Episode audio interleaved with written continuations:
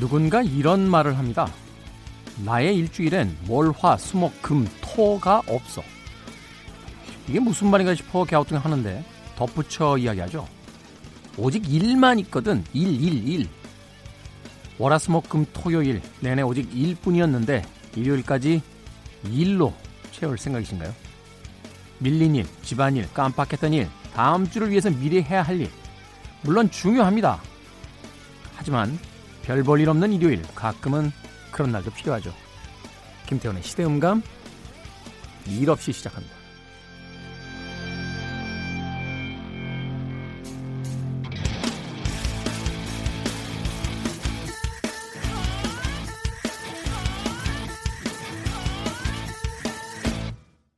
그래도 주말은 온다. 시대를 읽는 음악 감상의 시대음감 김태훈입니다.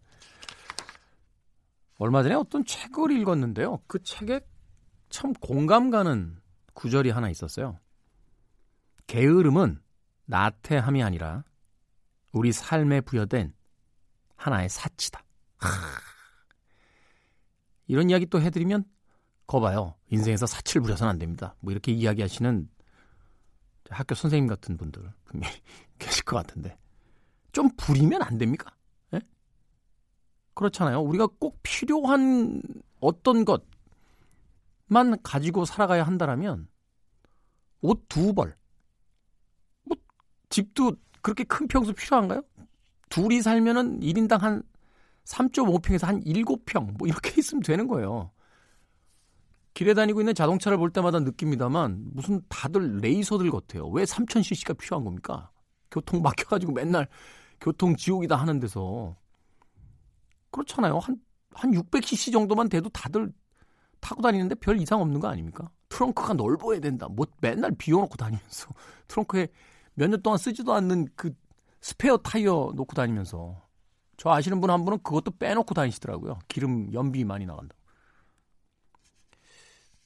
우리는 그런데 그렇게 살 수가 없는 존재들이죠. 그러다 보니까 때때로 사놓고 한두 번밖에 안 입었던 옷이긴 합니다만 아주 특별한 날을 위한 예쁜 옷도 필요하고 때로는 이미 가지고 있는 물건임에도 불구하고 어, 또 하나 새로운 것을 구입하고 싶은 욕망도 느낍니다. 그런 모든 것들이 인생의 즐거운 사치일 수 있는 것인데 왜 시간에 대한 사치는 부려서는 안 되는 건지 잘 모르겠습니다. 어릴 때부터 그런 이야기 많이 듣죠. 쓸데없는 짓 하지 마. 뭐, 어? 시간 낭비하지 마.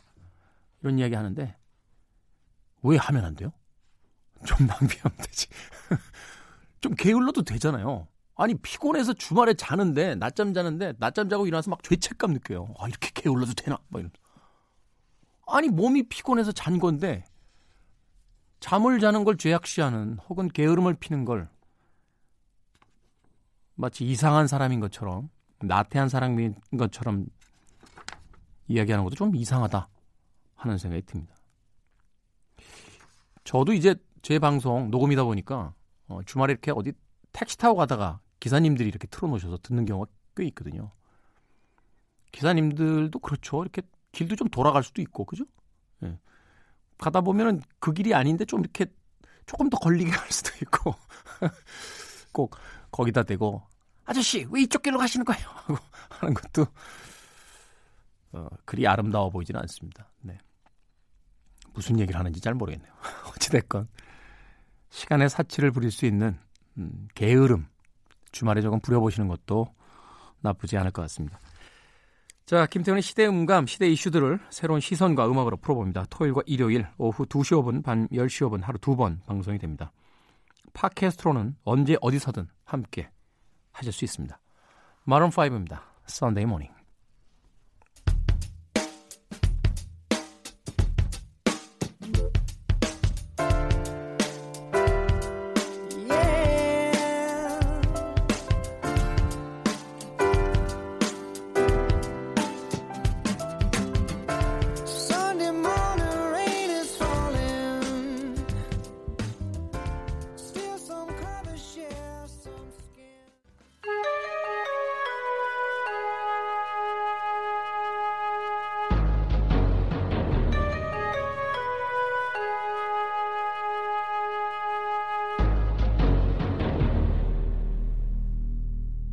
변호사 D의 헌신.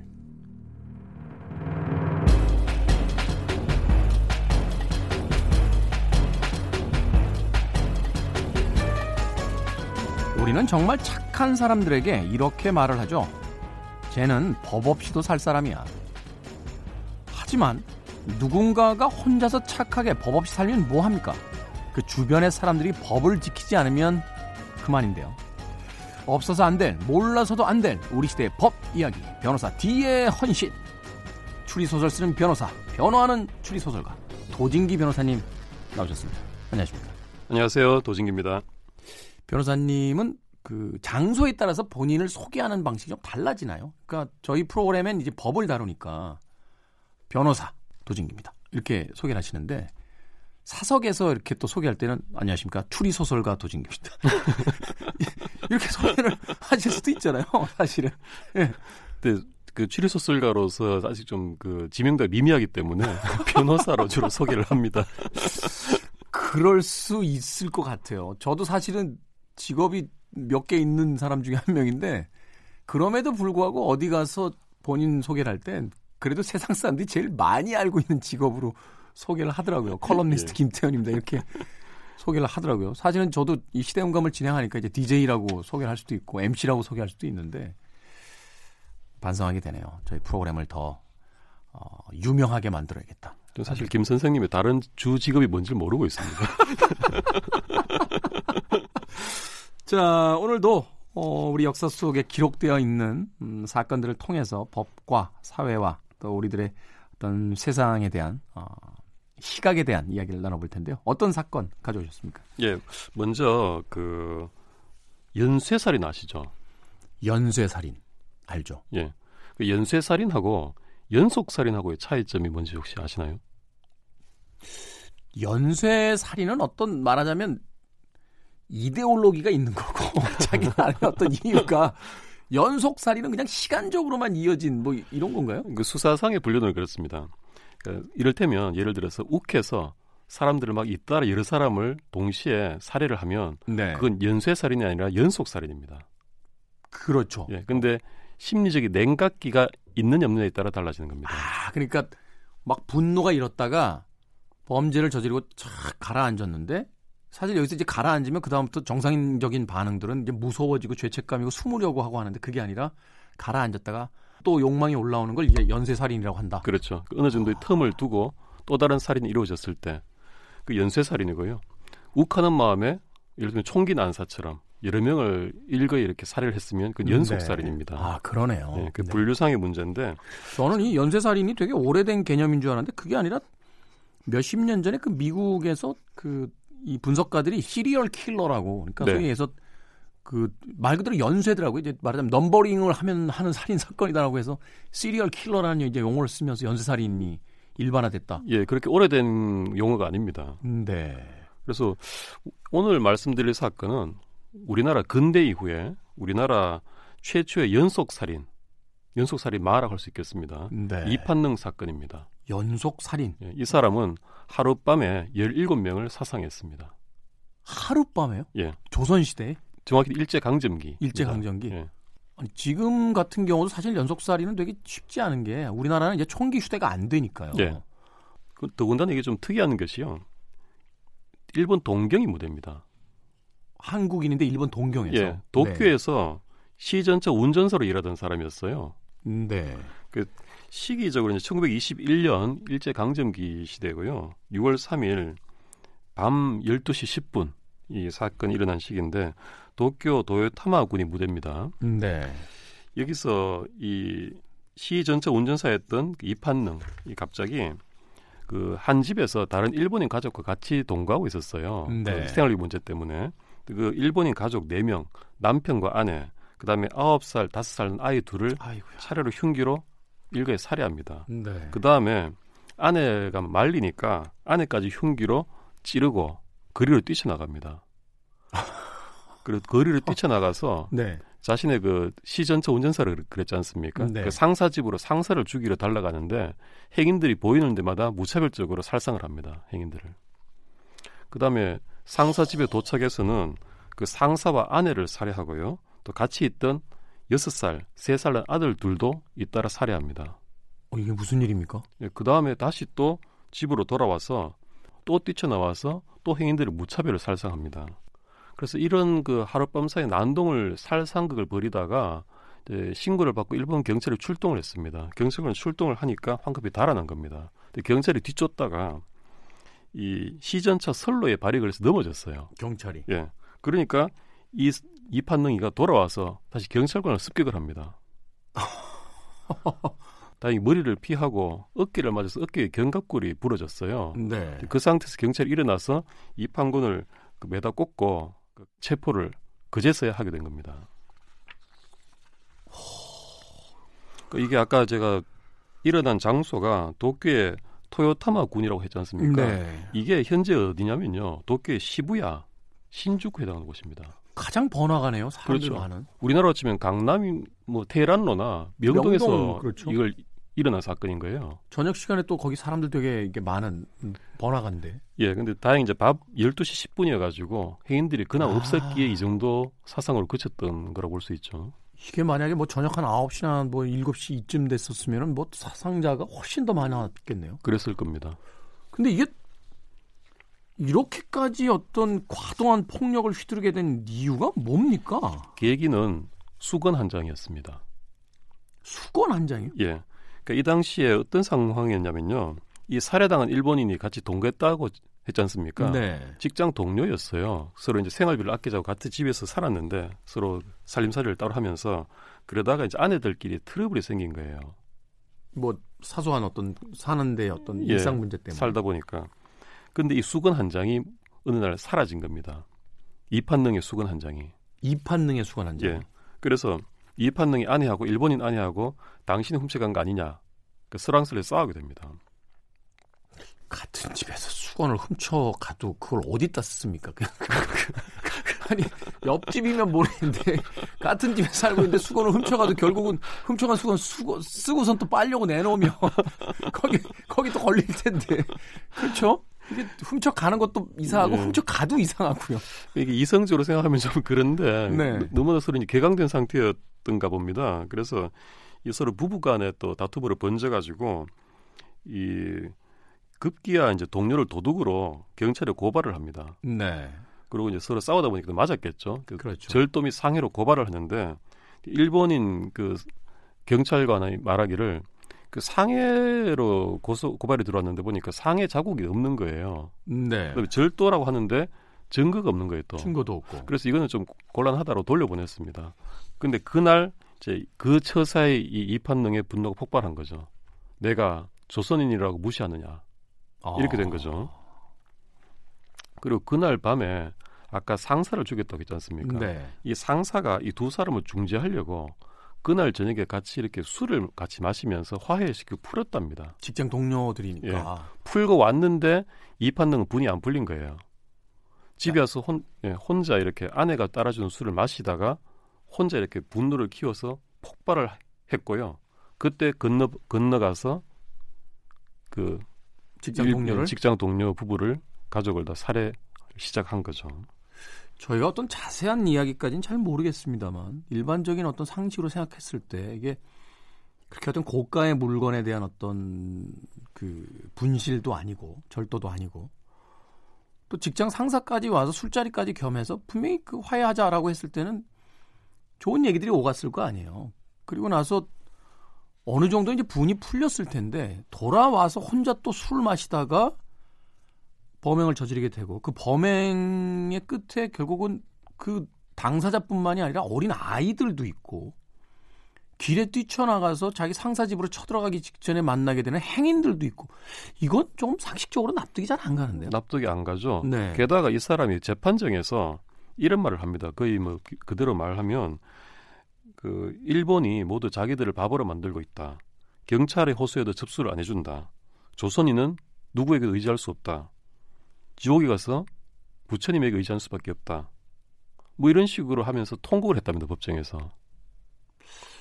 지금 같으면은 좀 정신 감정을 받아봐야 될 어떤 사안이 아닌가요? 그렇죠. 근데 이게 좀 그 최근에 어떤 사건들을 연상시키는 것이 거의 사소한 동기로 정말 잔혹하게 살해를 해놓고 네. 법정에 와서까지 나는 당당하고 억울하다. 죽일 사람을 죽일 만한 사람을 죽였다 이런 사람들이 가끔 있거든요. 뭐 뉴스에서도 그런 경우들이 이제 많이 보도가 되죠. 예. 네. 그 이런 이해할 수 없는 정신 상태들을 지금도 보고 있으니까 자꾸 이렇게 반복되는 것 같습니다. 그러네요. 그러니까 말하자면 음, 최근에는 어떤 그 매스미디어를 통해서 이제 보도가 더 많이 나가기 때문에 갑자기 이런 범죄들이 생겨난 것처럼 이렇게 보여질 수도 있는데 이런 어떤 인간의 어두운 측면이라든지 정신 이상에 의한 그 범죄들은 과거에도 이제 존재를 했다 하는 것을 단적으로 이제 보여주고 있는 그런 사건이 아닌가 하는 또 생각이 드네요. 예. 이 사건은 또 그 뒤 재판이 조금 참 특이하게 전개됩니다. 네. 일본에서 재판이 이루어졌겠죠? 예. 일본 그 동경 지방 재판소 지금의 그 한국의 뭐 서울의 서울 중앙 지방 부분 같은 곳에서 열린 거죠. 네. 네, 이 당시에 이제 가족들이 일본인 변호사를 선임했는데 이 일본인 변호사가 그 우리도 익숙한 그걸 저 심신 상실을 주장합니다. 아, 정신 이상에 의한 범죄다. 예. 근데 이게 일본에서도 심신 상실을 법정에서 주장한 최초 케이스가 됩니다. 아, 그 일본의 어떤 법, 그 역사서에도 이제 등장하게 되는 최초의 사건이 되는 거네요. 예. 그래서 이때 당대 최고의 정신과 의사로 알려졌던 그 제국대학 교수 미야케 박사가 4개월간 정신감정을 시행합니다. 4개월간. 예. 그래서 결론 내린 것이 뭐냐면 최초의 이판능이가 옆방에 살던 일본인 가족을 살해할 때는 의식이 있었다. 화가 나는 이성적인 상황, 화가 났지만 이성이 있었다. 예, 의식을 갖고 인식을 하고 살해했다. 하지만 그 뒤에 추가적인 뭐 행인과 이런 그 무차별적인 살상 행위는 이성이 없었다. 이런 결론을 내립니다. 그러니까 살인을 저질 최초의 살인을 저지르고 나서부터는 이제 가는 거죠. 이제 머리가 확 하고. 예, 완전히 이제 속칭 돌아버렸다는 네. 거죠. 예.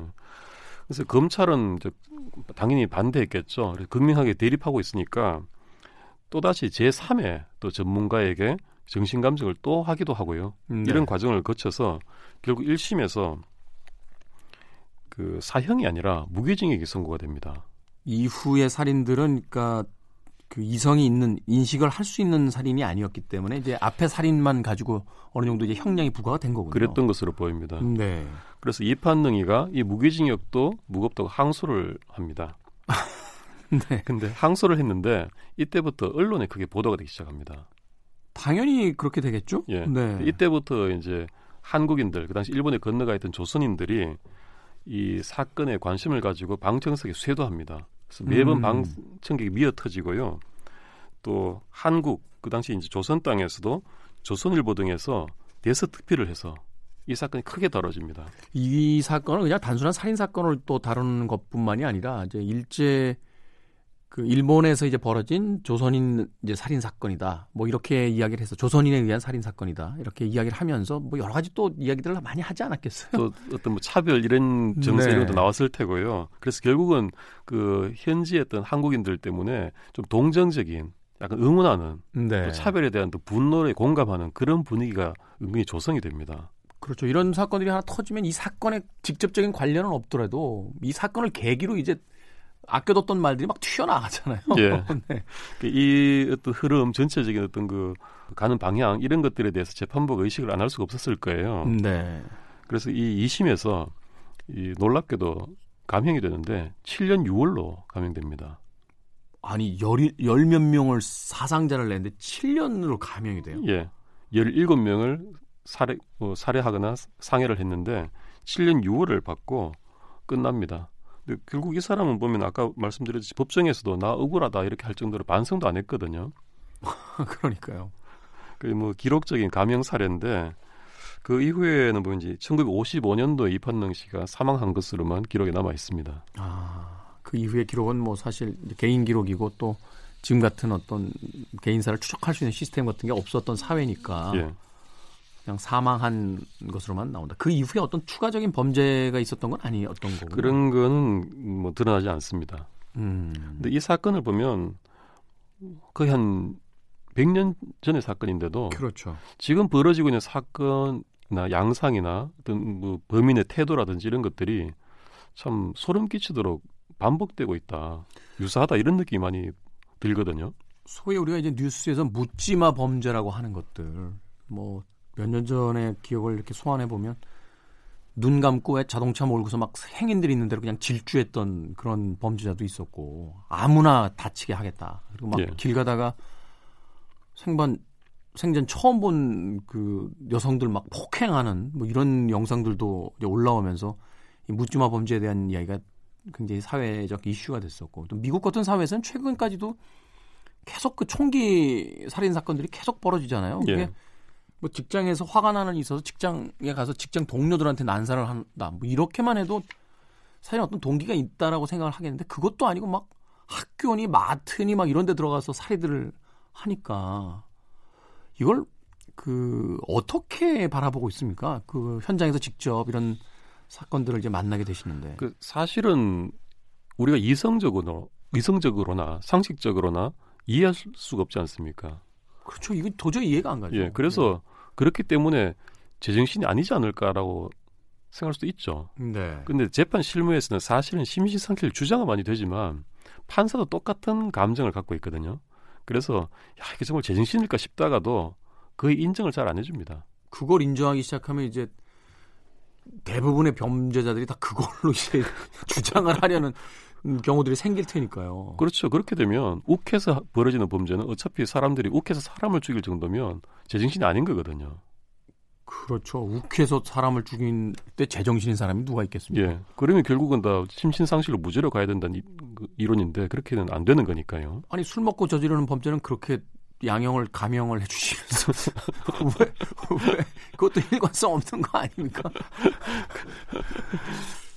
참 어찌됐건 임시정부 수립을 국가의 어떤 그 출발로 보고 있기 때문에 1921년이면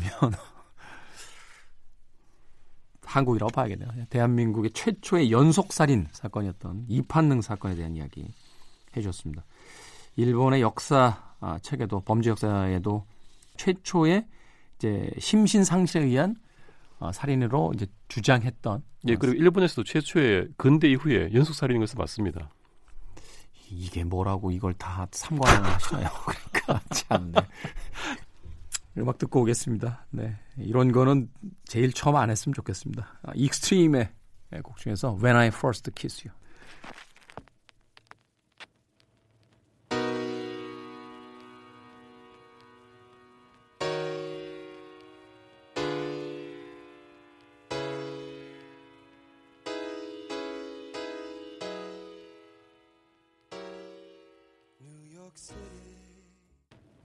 익스트림의 When I First Kissed You 듣고 오셨습니다. 노래로라도 좀 중화시켜야죠. 네, 사건이 너무 끔찍하다 보니까 네 아름다운 노래로 좀 음, 중화시키고 왔습니다. 자 김태현의 시대 음감 우리 시대에 다시 소환해보는 그때 그 사건 이야기 변호사 디언신 도진기 변호사님과 함께하고 있습니다. 자 이번에는 어떤 이야기 또 어, 전해 주시겠습니까? 예, 이번 사건은요. 그 1990년대 굉장히 그 크게 주목 받고 화제가 됐던 네. 큰 의미가 있었던 사건입니다. 어, 지금의 그 성폭력 특별법 제정이 계기가 된 사건이라고 할수 있는데요. 아, 네. 그이 당시 이 당시는 저기 실명이 공개됐습니다. 김보은 김진관 사건입니다. 김보은 김진관 사건. 예. 네. 사건의 개요는 그렇습니다. 이 김보은이라는 20대 여성이 아주 어린 시절 9세 때부터 의붓 아버지인 김영호라는 자에게 지속적으로 10년간 성폭행을 당해옵니다. 의붓 아버지에게. 예.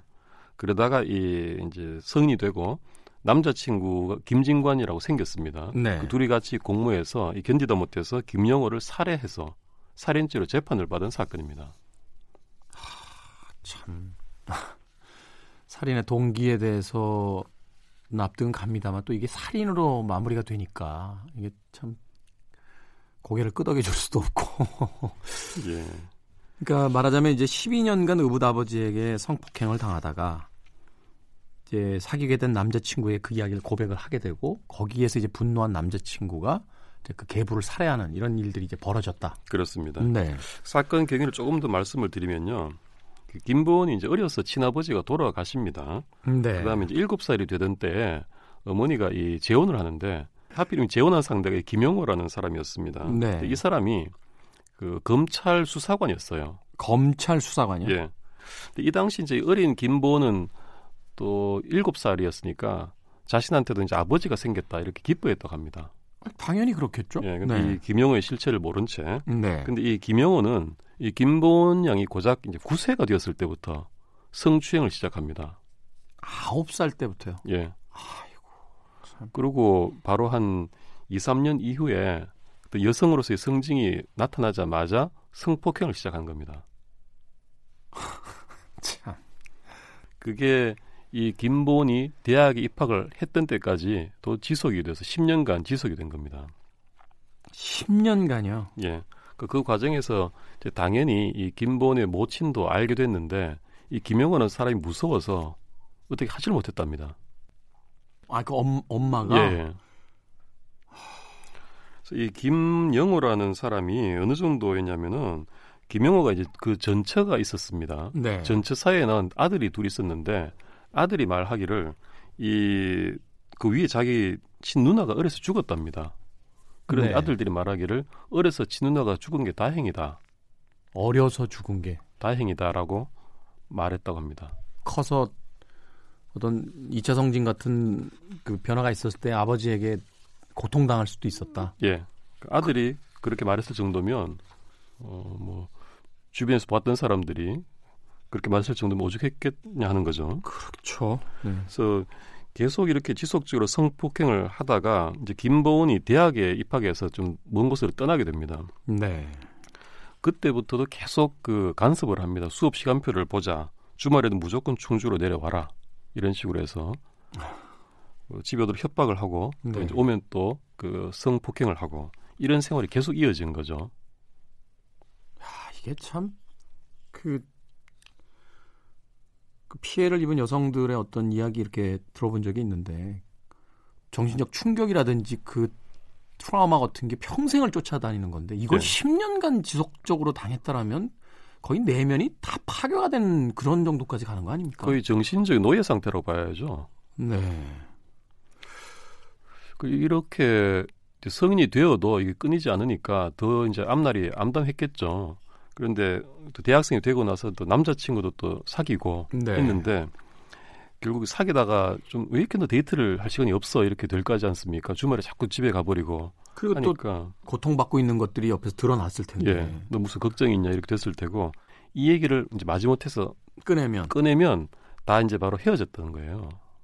그렇죠. 이 이야기를 감당할 만한 사실은 이제 저희가 이제 아니 그러면 뭐 경찰서에 고발이라도 하지 이렇게 쉽게 이야기할 수 있겠습니다만 이게 사건 기록을 보니까 그 스무 살 초반에 젊은이들인데 사실은 그렇게 어떤 논리적이고 이성적인 판단을 아주 깔끔하게 할 수 있을 만한 그런 경험들도 있는 나이가 아니고 그렇죠. 본인들도 어리고 게다가 이 당시에는 그런 신고가 쉽지가 않았던 시, 시절이었어요.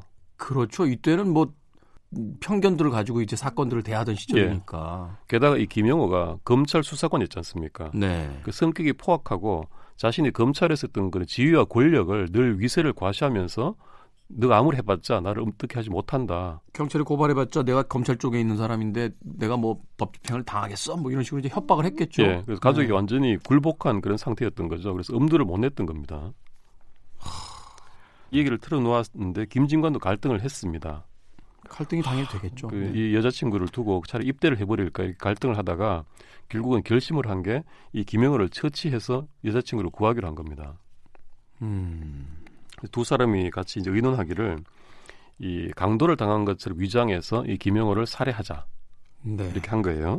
음. 그리고 분명 당일 이 충주인데 충주에 내려가서 이 서로 전화 통화를 해서 범행 시간을 정하고 김영호가 자고 있는 동안에 일단은 몸을 누릅니다. 그 다음에 깨워서 김본을 더 이상 괴롭히지 말라 이렇게 말을 하고는 에, 흉기로 찔러서 그 살해를 합니다. 참. 그 다음에 이제 강도로 위장을 하기 위해서 현금을 불태우고 또 김본도 이렇게 손발을 테이프로 묶은 다음에 김본이 이웃집에 가서 강도를 당한 것처럼 신고를 하는 네. 그런 처리를 하고요. 알리바이를 만드는 거죠. 예. 하지만 결국은 이제 살인이라는 것이 예, 밝혀졌죠. 음. 그래서 두 사람이 살인죄로 재판을 받게 된 겁니다. 살인을 한 행위에 대해서는 뭐 변명을 할 수 없겠습니다만 법정도 복잡했겠네요. 사건을 다루면서. 예. 그 당시에 사실 지금은 많이 잊혀졌습니다만 잊혔습니다만 당시 굉장히 큰 충격을 던진 사건이었어요. 그렇겠죠. 이거는 이제 한거불능의 한 그 피해자가 이제 자신의 어떤 그 자신을 어떻게 보호해야만 하는가에 대한 어떤 원론적인 어떤 논쟁들도 생겼을 것 같고. 예. 네. 또 변호인도 여러 명이 그 선임이 됐는데 또 정당방위 주장도 나왔었거든요. 그렇게 주장할 수도 있을 것 같아요. 이게 뭐 예. 뭐 사람만 안 죽였다 뿐이지 10년간 이렇게 그 성폭행을 했다라면 이거. 예. 그리고 뭐 정신 감정, 뭐 심신 상실 이런 얘기도 나왔었고요. 그래서 결국은 유죄로 인정이 되고요. 그 정당방위라든지 심신 상실 이런 것들은 다 기각이 됐습니다. 네. 그 김진관에게 징역 7년, 김보은에게 징역 5년이 선고됩니다. 네. 이때 그 재판장이 김능환 판사인데 네. 이분이 그거죠. 일제 강점기 징용 판결 징용 아. 배상 판결 내렸던 나중에 대법관이 돼서 국가가 개인의 어떤 그 피해를 대, 그 대변할 수 없다. 이렇게 해서 예. 예, 징용자들에게 일, 본 정부에서 그 보상해야 된다. 그거 이제 하셨던 예, 분이시군요. 이분이에요. 근데 이때 김본 양이 그, 그 재판 과정 산말이 참 그렇습니다. 그 감옥에서 보낸 7개월이 지금까지 살아온 20년보다 훨씬 편안했다. 라고 말을 했습니다. 네. 1심에서 그렇게 징역이 선고가 됐는데 2심은 어떻게 됐습니까? 2심에서 좀 감형이 됩니다. 음. 어, 김진관에게 징역 5년, 김보은에게는 집행유예가 선고돼서 석방이 됩니다. 아, 집행유예로. 예, 김진관은 실형을 살고요. 뭐 살인의 어떤 그 주체기 때문에. 예. 예. 이 당시 이제 여러 가지 그 얘기들이 많이 그 쟁점이 됐습니다. 첫째는 정당방위 문제. 네. 두 번째는 이 당시만 해도 그런 게 있었습니다. 아니 왜 신고를 못했냐? 왜 도망 못 갔냐? 왜 이혼 못했냐? 모친은 뭐했냐? 그게요. 그 변호사님이 더 잘 아시겠습니다만 제가 이제 학교 다닐 때 이렇게 싸우다 보면 때리기도 하고 맞아도 보잖아요. 예. 맞은 사람이 용기를 내는 건 쉽지 않습니다, 정말. 예. 어, 그러니까 그거는 우리가 그냥 책상에 앉아서 하는 이야기지 그 피해자의 경험으로 들어가 보지 않으면 그건 사실은 쉽지 않다는 걸 알게 되는 뭐 가스라이팅이라고 하나요? 그렇죠. 그러니까 경제권부터 시작해서 그 집안의 어떤 작은 소왕국의 왕으로서 철저하게 어릴 때부터 정신적으로 지배해 왔는데 그 인물을 두고서는 더군다나 법이 아무리 공정하다 주장해도 우리 아버지가 검찰에 관계된 사람인데 이걸 경찰에다가 고소한다고 해결이 될까? 이렇게 이렇게 이야 생각하기는 쉽지 않거든요. 그렇죠. 어떻게 보면 그 김영호라는 인물이 만들어 놓은 조그만 그 집의 그 생태계 안에 갇혀서 나올 수가 없었던 거죠. 그렇죠. 그 이런 것들이 요즘 말하는 그 성인지 감수성 문제일 테고요.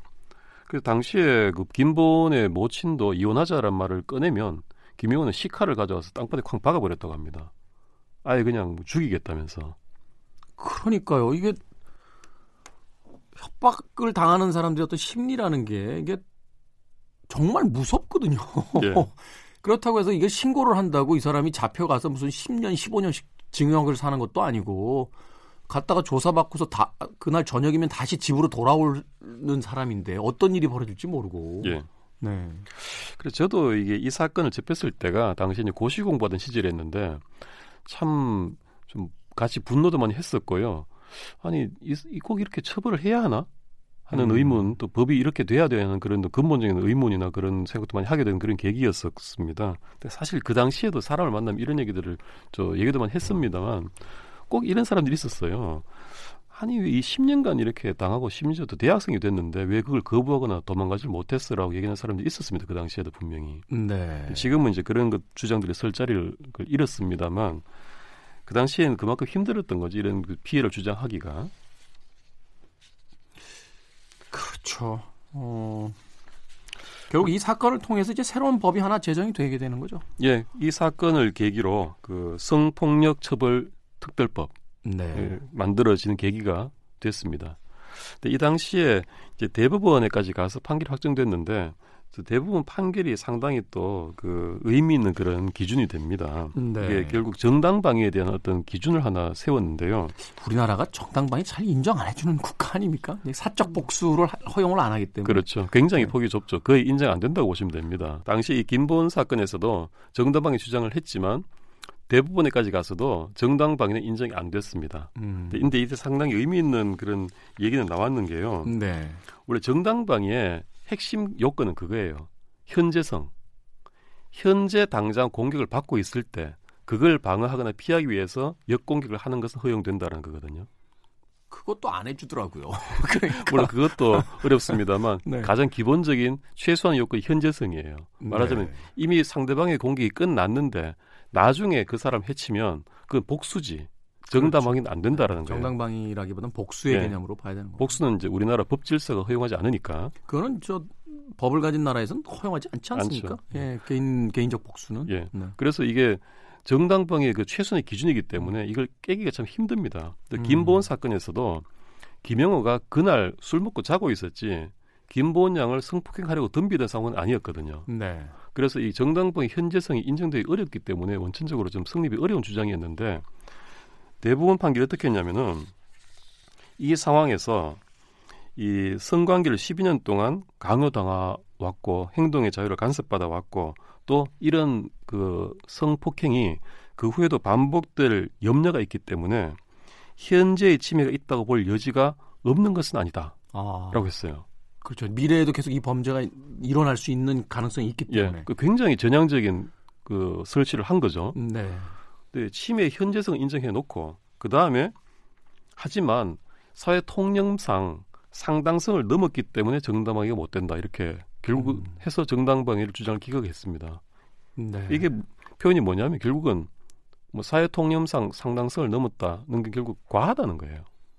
그러니까 이게 정당방위인 것은 이성적으로 어느 정도 납득은 하겠지만 이게 아직까지 우리 정서상으로는 그렇다고 정상방위로 인정을 법적으로 해줄 수는 없다. 심정적으로는 동의가 어느 정도 되지만 뭐 이런 이런 판결이네요. 그렇죠. 뭐 이렇게 계획적으로 살해하는 것까지는 좀 과하다. 라는 정도의 판단을 보시면 되겠습니다. 만약에 그 자리에서 이야기 들은 이 남자친구가 그 자리에서 욱해서 달려가서 뭐 서로 쌍방간에 다툼이 있다 살해가 이루어지면 인정할 수도 있겠지만 그 전날 가서 칼을 사고 뭐 기차를 타고 내려가고 이런 행위들 자체가 사실은 정당방위로 보긴 쉽지 않다 이렇게 예. 또 판단을 했겠네요. 사실 이제 우리나라보다는 일본 같은 경우에도 이런 정당방위의 그 현재의 침해를 요구하는 것에 대해서 상당히 많은 그 문제를 제기하고 있는 게요. 특히 이런 가정폭력, 스토킹 같은 경우는 지금 당장 침해가 없다 하더라도 앞으로 계속 위협당할 상황 아니겠습니까? 네. 이 경우에는 최선의 방어 행위가 허용되어야 한다라는 그런 그 이론들이 있거든요. 무죄는 아니지만 그래도 양형이라든지 이런 것들이 조금 그 인정을 해주는 분위기로 가고 있잖아요. 예. 네. 그 당시 이제 92년도라는 시대를 고려하면 이 대부분 판결의 설시는 상당히 앞서 나간 판결이긴 합니다만 결과적으로는 뭐 인정을 안 해줬죠. 네. 그러네요. 제가 기억하고 있기는 그 무도가였던 최배달 선생님 같은 경우 그 일본에서 칼을 들고 덤비왔던 그 일본 닌자인가요? 예. 정권 찌르기로 한 방에 그 자리에서 돌아가시겠어요. 그런데 일본 경찰들이 수사를 하다가 사람이 죽었으니까 이건 정당방위다라고 해서 풀어줬다는 거죠. 말하자면 칼을 들고 사람이 덤비고 있는데 이 상황에서 어느 선까지 이 사람이 방어를 해야 되는지를 가늠할 수가 없다. 그게 제가 알고 있기로 몇십 년 전에 나왔던 판결이었거든요. 예. 그래서 뭐 그 뒤로 뭐 가족한테 사죄하면서 뭐 밭을 갈았던 그런 얘기도 있고. 그런 일화들도 있는데 음. 아무튼 우리의 법 감정이라든지 법 집행이 사회가 인정할 수 있는 상식적인 선안에서 더 많이 이루어져야겠다 하는 생각을 해보게 됩니다. 자, 도진기 변호사님과 함께 변호사 디언신 이야기 나눠봤습니다. 감사합니다. 예, 감사합니다. 자, 저도 이제 마무리하겠습니다. 아, 이 김보은 씨에 대한 음, 사회의 어떤 배려라든지 네, 어떤 보호망이 좀 더 촘촘했더라면 하는 생각을 하게 되네요. 제임스 테일러의 음악 중에서요. You've Got a Friend 들으면서 마치겠습니다. 지금까지 시대를 읽는 음악 감상의 시대음감 김태훈이었습니다. 고맙습니다.